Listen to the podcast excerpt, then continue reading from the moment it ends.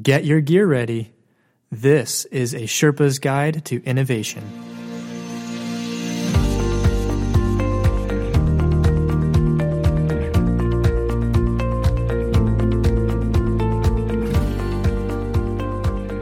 Call Me Ishmael is actually not the opening sentence of Herman Melville's novel Moby Dick, but this is a Sherpa's Guide to Innovation, a podcast dedicated to guiding you along your innovation expedition. Sherpa host Ben Tingey speaking. My three guests in the studio today are back from the Sunshine State, having just attended the HIMSS 2019 conference in Orlando, Florida.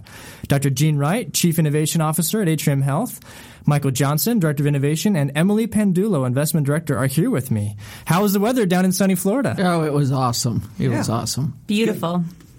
Awesome, awesome. Well, I'm very excited to talk with y'all and recap your HIMSS conference experiences and learnings. But first, an exceedingly brief message to our listeners. Please subscribe, share, rate, and review this podcast.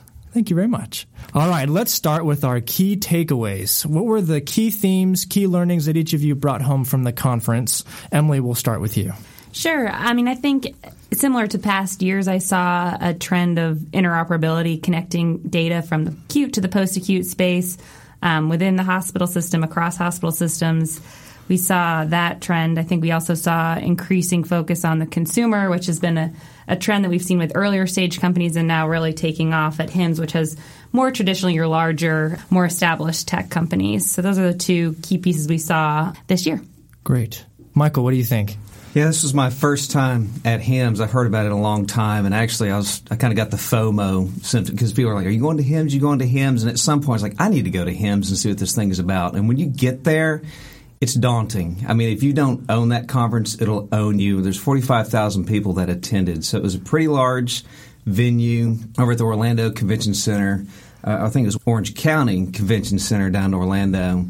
And uh, one of the persons that I was talking to, he was a uh, veteran, and he's like, "Is this your first time?" I was like, "Yeah." Like, must have showed, right? Because he says, "Well, this is this is what it's like." Said, "The first time it's like immersion." Second time it's like baptism, and the third time it's like communion. so it's really great because it is it is pretty big, and it, there's so much to cover. I kind of assessed kind of my time there, and there's really I kind of broke it out in thirds. Third of it was really going to panels and talks. Third of it was really networking with folks, whether they're uh, after the talk or at the exhibitor floor. And a third of it is really just navigating around. I mean, there's a lot of things to do and see. And so there's just whatever you're interested in when it comes to healthcare technology, it's going to be at HIMSS. Awesome. Thank you, Michael. Jean, your takeaway. My takeaway is we have finally gotten to the time where health IT is making an impact, a real, visible, tangible impact, from theory to impact. Excellent.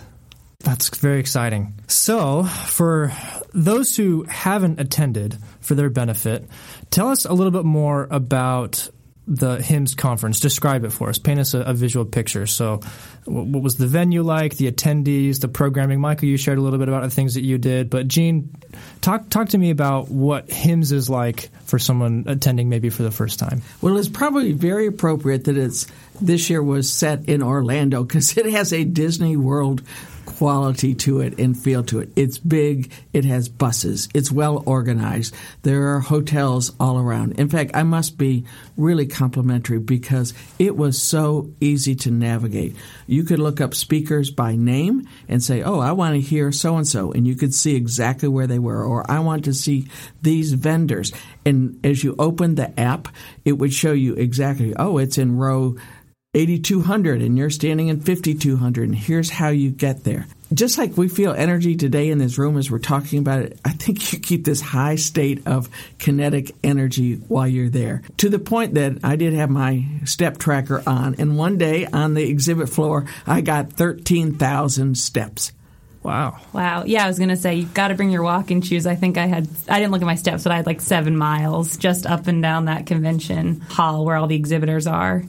So I'd say as someone, I spent most of my time less in the panels and more just in the exhibit hall, and you could spend days in there just trying to navigate and get to all the vendors and meetings you wanted to. But it certainly has that they're bringing in kind of that high tech feel where everyone was sort of like in the futuristic type booth. Um, there were a couple that were a little earthier, I would say, but that was few and far between. But most of these booths now have like office space in them, and so people are conducting meetings and serving food and ice cream, and so it's certainly catering to that like next gen of IT. I would say. You found ice cream? I didn't find ice cream, but I was so caffeinated. By the end of the day, I was kind of reverberating. That's great. So I heard, and, and actually uh, following the HIMSS hashtag on Twitter, I saw all these pictures of this smiling guy with this superhero cape on. His Dun, picture was everywhere. Well, who was he? Man of Steel. The Man of Steel was none other than our Chief Strategy Officer, our newest EVP here at Atrium Health, Dr. Rasu Shrestha. And in fact, at the opening scene and the opening act, the champions of health and health IT came out on the stage. These are the key leaders of the HIMSS conference. They are people that are nationally recognized, and I think many of us know he has 24, 25,000 Twitter followers. So it's like that old E.F. Hutton commercial when Razu speaks, people listen and they want to hear what he has to say. But that's also true of the other healthcare health IT heroes that were there. And it was fun because on the opening stage, high energy, great music, even some dancing up there, but the heroes came out wearing capes. So when we talk about him being the Cape Crusader, he really wore a cape. That's awesome. That's awesome. What, were there any new buzzwords at this year's conference? Anything that everyone was talking about? What do you think, Michael? Yeah, they, they related it the buzzwords this year. They they kind of talked about how things were all buzzing last year. Like blockchain was a big buzzword last year, was not so much so this time. There were some some talks and some um, really good examples of uh, blockchain where it is today. I think I heard more AI um, this go around. Uh, and also, one of the things that I thought was really kind of a neat way of looking at it the movement from patient engagement to patient activation. Some folks have started talking about how we're maturing our thinking around that because they're very similar, but I think a key difference is activation has to do with the knowledge that patient has and the power to make decision. And so I think there's there's a little bit more understanding of engagement's not enough, uh, um, and we need to get a little bit more empathy and, and understanding around patients' activation around their health. Very interesting. It's an important paradigm shift. What do you think, Emilie? Yeah, I would just jump in. I think that some of the buzzwords I actually heard were ones we probably heard two years ago, but to Jean's point, now they're really showing impact in terms of validating a business model. So we heard a lot of social determinants, which I think we heard first two years ago, but this year people are actually figuring out how to make health IT work around some of those social determinant initiatives. A lot on the population health side as people try to figure out and navigate that landscape. But yeah, I think things that we've been working on for a few years that are really starting to gain traction in the mainstream health IT business here at Atrium and other health systems. Mm-hmm. Excellent. Interoperability, you mentioned it in the opening comments, was a big theme. APIs, in fact, Rasu, you know, was quoted as saying, "I love APIs." I think the world has gotten to the point of realizing that the Cerners and Epics are not going to make everything, at least not in the time frame that we want it. And the only way that we can work around that is through APIs. Two years ago, there would have been a lot of pushback. Now there's a lot of push forward on that that field. One other thing that I was paying attention to is where the money's going. And so there's a Health 2.0 Venture Connect sessions at HIMSS. And uh, one of the lightning round end of the panel discussion that had three investors on there, they were asked, where are you going to invest in 2019? And the answers were one of them said AI. Uh, the other one said anything that has to do with uh, telemedicine or remote monitoring. The other one said, "Well, I'm going to just be for the sake of being different." I, I, think he liked one of those too, but he said behavioral health, anything in that area, or behavior economics. Those were three things that I think had the attention of investors out there. I think that's a good point because two years ago we would not have heard behavioral health on the landscape of that meeting. In fact, mm-hmm. it's really interesting to see how real clinical medicine is making its way into those conference rooms. So, what might have been a discussion about architecture and and servers and whether you're moving to the cloud or not is now really very patient focused, whether it's patient engagement, patient activation, or the examples that you gave, Michael. Yeah. Let's tease that out a little bit more, Jean. So the benefit of non-IT people attending HIMSS, like you said, there's now there's more of a convergence of the clinical side into the health information technology. For someone who wasn't involved day to day in health IT, what would the benefit of attending? Be? I was really struck by that this year. For example, I went to a pre conference all day symposium on precision medicine. You didn't have to know anything about AI or infrastructure or interoperability to get deep value out of that session. Now, what enables us to do precision medicine or move towards that are all the advances that are taking place. So it's almost an assumed thing that AI and the interoperability and the uh, uh, you know the infrastructure will come along to support what we want to do clinically. I also went to several sessions on ACOs, accountable care organizations, on chronic disease management. You didn't have to know a one from a zero in the world of data to understand what was going on on stage. Two years, three years ago, it would have been a very different conference. Maybe over your head. Yeah. yeah. Interesting. Yeah. Michael, I mean, you have think, a thought? Yeah, I mean, I think um, it, it is technology focused and healthcare focused. And I, it was interesting. There are some folks there that are strictly IT and they just service healthcare, so they don't really understand the business of healthcare. They, as much as they do the technology that they're running. And when you go through the exhibitor hall, and there's there's hundreds, maybe even more, thousand. I can't remember how many they have, but it was a huge exhibitor hall and somebody like me walking through, it's sometimes difficult to understand the solution. What problem is it trying to solve? And if you're not in, in IT and you're in the operations of whether it's in the, the OR or wherever, uh, I think you could end up getting a lot of value from being able to sort through all the options out there and recognize that that technology piece really does solve a problem for me. And so I think somebody that's just in technology, you can end up really admiring and getting deep into the nice um, intricacies and things that the technology does. Um, but I think somebody from outside of IT could get a lot from the conference because they could actually look at all the things that are out there and realize these are the things that could really help me um, in my business. And so we try to as within innovation, advocate for those folks that aren't there and really try to bridge the gap between these solutions making sure they really do solve problems. But I think if it's just a strictly an IT group, then we wouldn't really have that um, that cross pollination that I think is really important. Yeah. Yeah, just kind of jumping into that. Now, you know, the health IT is not just the Cerner and the Epics. You have companies that are focused on driving operational efficiency, on quality improvements, patient engagement, safety. So all those things align with some of our strategic objectives that I think people would have a lot of value out of where it's not really focused only on IT. It's looking at the whole hospital system and where are we solving problems and driving efficiencies or quality improvements. Um, and Michael and I spent, they had some cool booths set up this year that Michael and I spent some time at that were the OR of the future, the ED of the future. They had like, um, hospital at home set up so you could kind of go into these rooms and take a virtual tour and they'd walk you through all the technology that's in that room that making that experience which i think for a non-it person is really interesting and helpful in imagining like how does this really all come together and solve what we're looking to solve that's awesome. That's awesome.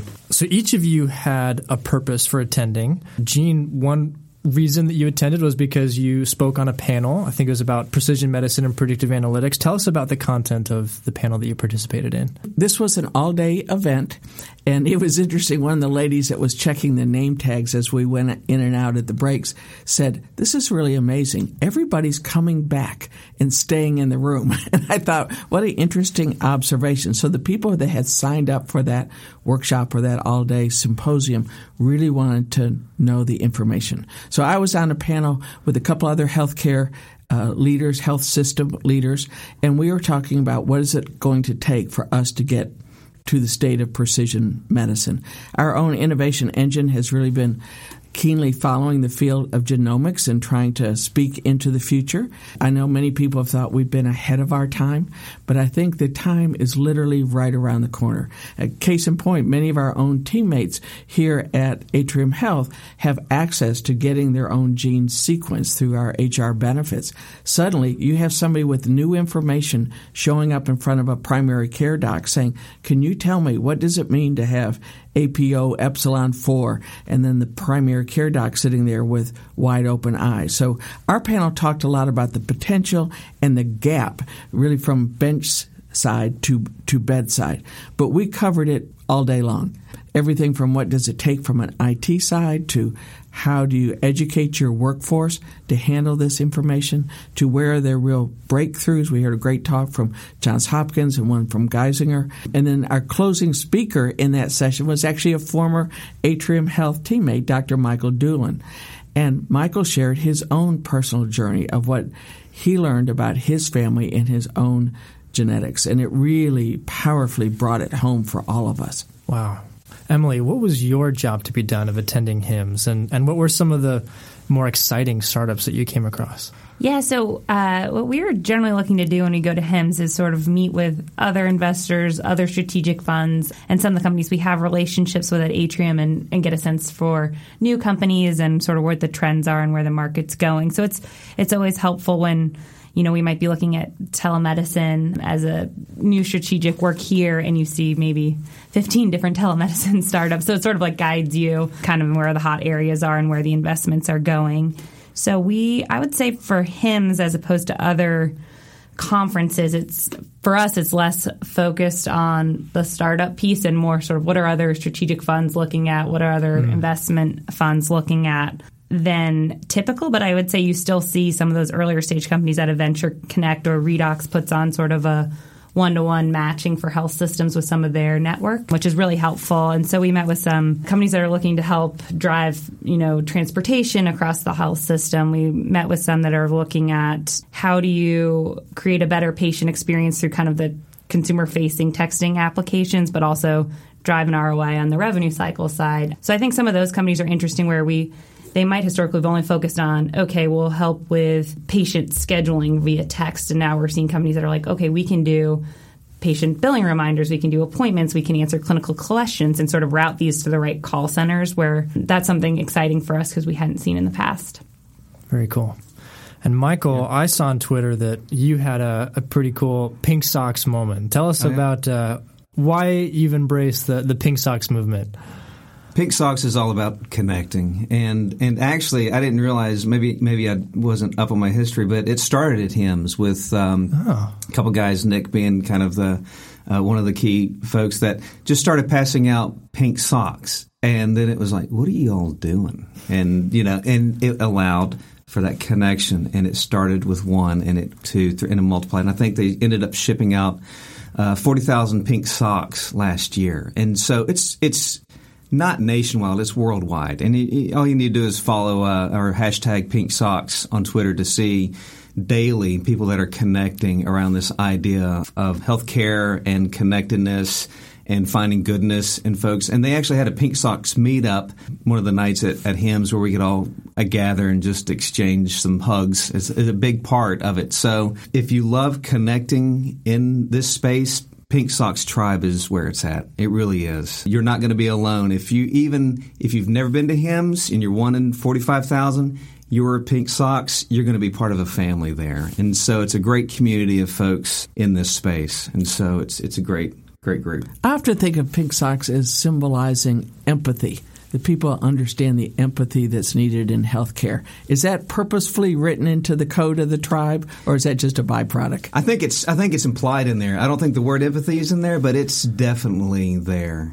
Did yeah, you wear pink socks every day?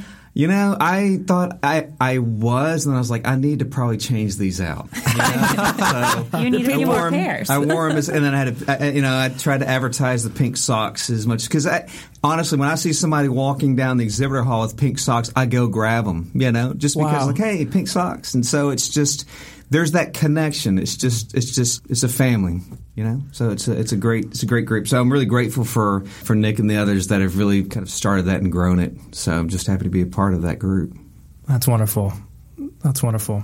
So this next question I've been thinking a little bit about, you know, are we getting the the bang for our buck with our investments in health information technology? And, and we know that the government plays a role in helping systems realize that potential of applied information technology. Jean, what are your thoughts on how the government has shaped policy that has uh, helped us invest or helped us move towards adopting more technology solutions in healthcare? The government has a big role in this. In fact, going back to the HITECH Funding Act, the call for meaningful use, there's been both carrots and sticks that have helped organizations take the deep dive, take the plunge, make the financial investment. Our opening session had four people who had been leaders either in the office of the National Coordinator of Health IT or CMS. And one of the things that was re- refreshing to look at them on stage was whether they were appointed by a Democrat or a Republican, it didn't matter. They were all united on where the future of health IT needed to go interoperability, getting data to the patient, getting information to the right provider at the right time. And in fact, as an American, I kind of took a deep breath and put my shoulders down and relaxed and thought, maybe most of our government isn't in a good position, but this part of it is. The thought leadership at the top of it right now, I think, really represents us well. And you're exactly right. The government, by the, the flip of a memo, can either Start ask for something yeah. to be, you know, enacted or set a deadline or set a penalty. And so they have a powerful role in all of this. Yeah. It's funny, this is just anecdotal, but you know, I think we've done a really good job here at Atrium, and a lot of health systems have. But I've I had a friend who recently had a baby up in New York, and she had to go to her pediatrician appointment, and she said they got upset with her because she forgot to bring her paper printout of the shots the baby had. And I was like, that is exactly what's supposed to just already be in the patient record, your pediatrician have it, you're not even worrying about it, um, and that we're still kind of carrying loose leaf paper around seems crazy. Right, right. And in fact, there are still parts of our healthcare system where they think they have automated it or gone to IT, and what they've done is created a PDF. and scanned it in. And you think, oh man, that's unstructured data. It's going to be so hard to pull out. Um, but at least it's one step above the fax machine. Yeah, there was a Chrissy Farr tweet that Google was trying to do something with the health care system, and, and they had to figure out how to integrate faxes they were getting. Uh, and Google was like, what is this? All right. So, as a result of the learning and the networking connections that you all made at HIMSS, what do you each feel encouraged to do now that you're back home? Michael, I'll start with you. Now I'm back home, there's again, there's a lot. If you really do HIMSS, you're going to come back with a lot. And so I actually looked at my cards that I picked up, and it seriously is thick as Moby Dick's, you know, book novel. So you know, there's a lot of new connections, also enriching connections, um, things that that I'm really interested in. There's some really, I think, maturing in the blockchain space. Um, there's on uh, on one of our opening keynotes they talked about um, really tying blockchain with in the clinical trial space for patient safety and efficiency. So there's some really neat things there. Also, in some neighboring health systems, they've got some use cases out there. So, really learning maturity of technologies is uh, and how we can leverage that here at Atrium Health is a passion of mine. Uh, I think artificial intelligence is maturing. I think we're getting smarter in that space, and I think the products are going to be getting better. And I think there's there's uh, maturity that model that we have to go down to kind of really leveraging all the promises within AI. So doing that smartly uh, is one thing that we also do. And I think um, you know there's there's just we always have these use cases, and you know in innovation we fall in love with problems, and I think we can find um, some really great problems to solve, but there's really not ways of solutions that are out there. And as you go to HIMSS, you get more hopeful about some of these solutions that can help us solve problems. And so I've got a couple of use cases that are kind of um, out there that now I'm going to be entertaining to see whether or not we can actually solve some of these problems based off what I've learned at HIMSS. Emilie. Yeah, I think uh, I spent some time with some of the other strategic investment funds, so it's always interesting to see sort of where they're focused on, where their systems have solved different problems differently than we have, and how we can learn from one another. So I think that was one thing that I'm excited about is how do we work with some of our external partners better. And then the second piece being as we, as we talked about collaborating, we see interesting new companies. How do we all work to scale some of those companies so that they are impactful and that we do generate kind of excitement and acceptance around the system here, um, as sometimes it's challenging for those earlier stage companies to navigate. Yeah. Jean, what are you encouraged to do now that you're home? I'm encouraged to think differently about patient activation and patient engagement. I was able to meet up with two Atrium teammates, uh, Becky Fox and uh, Patricia Mook, on the exhibit floor, and we spent some time saying, let us take each other to the things that we like best on the floor. And it was great to see from a nursing perspective, because they're both nurse executives with strong IT background and IT related roles, it was great to see some of these new companies through their eyes. And I said to them after we looked at, at one of them, and I think we spent probably over an hour at their booth, I said, when you come back and you start asking for this, I will support you, whether it's on the capital process or the proof of concept or the pilot, because I believe in this. I, what you have shown me, I now believe in. So, seeing how software, how technology can really help us, you know, improve our patient satisfaction scores, it's a reality now. Excellent. Let's return to our key takeaways. Emilie. I mean, a major takeaway is just how many folks have now entered the world of health IT. You see a dozen startups in each kind of area trying to solve a quality issue in a different way. You see some of the bigger health IT companies trying to figure out where uh, what is driving innovation what space do they need to move into and so i think you know that's a big takeaway for me is just you know digital health and health IT is a huge and burgeoning industry and um, something we're going to have to pay attention to and help navigate. Michael, your takeaway? It's an immersion. It's. I mean, if if HIMSS sounds like it might be interesting, then it probably is. Um, there is. No matter what you're interested in, they're going to have something there at HIMSS for you. And again, you're going to be among lots of people. But if you want to be part of that family of pink socks, you know, just join in, and you're going to be you're not going to be alone in that. So it can be pretty intimidating, especially if you're more introverted. Uh, but at the same time, there's lots of folks that are just like you, and so I think uh, getting engaged in HIMSS is a great thing if you're interested. Excellent, Jean. Your takeaway. My takeaway is the time for health IT to make a real impact on clinical care is now.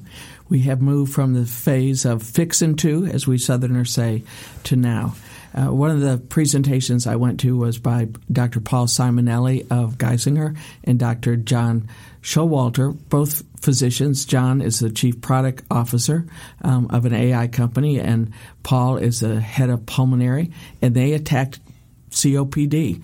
Well, in the innovation engine, that's been a disease we've been looking at for 10 years.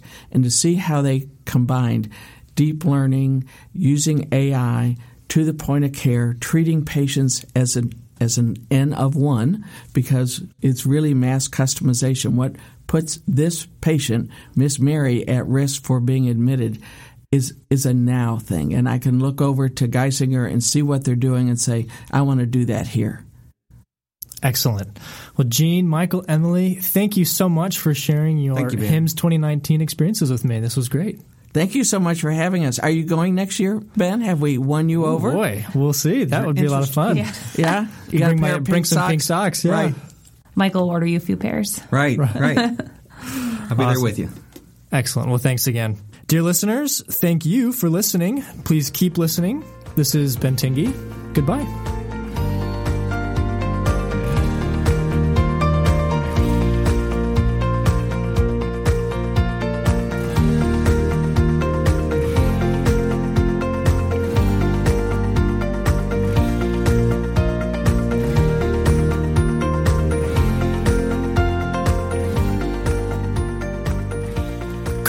Ishmael is actually not the opening sentence of Hervin Melville's. Oh, Hervin? No, it's not Hervin. It's Herman.